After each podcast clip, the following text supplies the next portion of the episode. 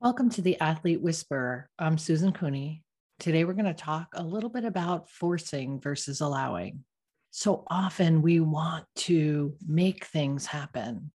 And by make things happen, I'm talking about taking that square peg and trying to get it into the round hole. The square peg does not belong in the round hole. So forcing it in there doesn't help your cause. So we spend so much time trying to make something happen to create a particular outcome, right? We want the end product. We want the win. We want the, you know, the accolades, the recognition, whatever it is that puts you up in the spotlight, right? We're desiring to make things happen, but we're not paying attention we're not noticing all of the little subtleties on the way that are maybe saying, hey, this is not the direction, you know, or hey, let's maybe tweak this or shift the end goal a little bit, be fluid or flexible along the ride. So we're forcing, we're forcing our shots we're forcing our at bats we're forcing the you know the play that where the hole doesn't open and we want to run through it because that's the design play like we're forcing these things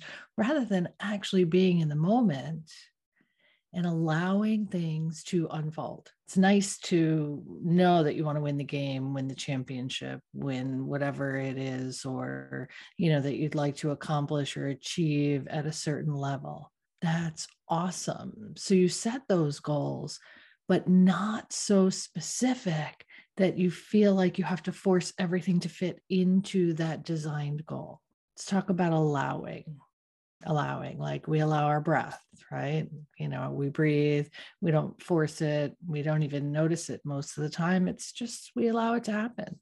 It's natural we allow the play to unfold and, and we trust our skills and instincts to know that if we need to shift things around to come closer to that end goal or to realign ourselves with a new end goal, we can be flexible along the way. We allow things to unfold. We're not spending or expending so much energy trying to make something happen that doesn't fit.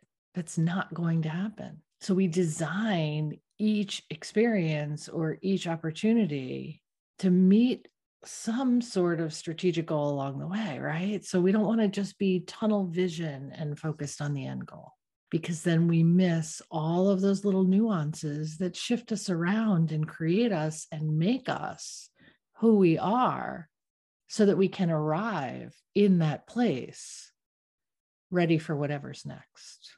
So, the flow of the game, the flow of your life, the flow of opportunities come from not being so rigidly focused, but having goals and noticing what's happening each step along the way.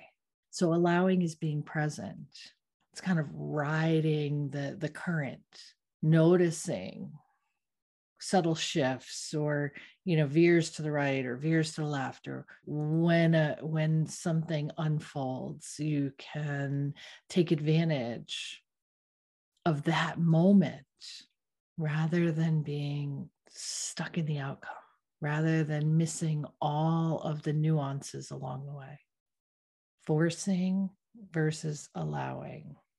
You cannot make something happen that's not supposed to happen any more than you can stop something that is. Can you stop the sun from rising in the morning? Nope. Nope. Can you stop the rain? Nope. Nope. But what you can stop doing is attaching yourself to the outcome and start experiencing what's happening right now. So when you stay present, and you stay focused on being the best version of yourself in this moment, you'll continue to grow. You'll continue to notice the things that need to be worked on and that need to shift in order to you for you to get closer to that even better version of yourself.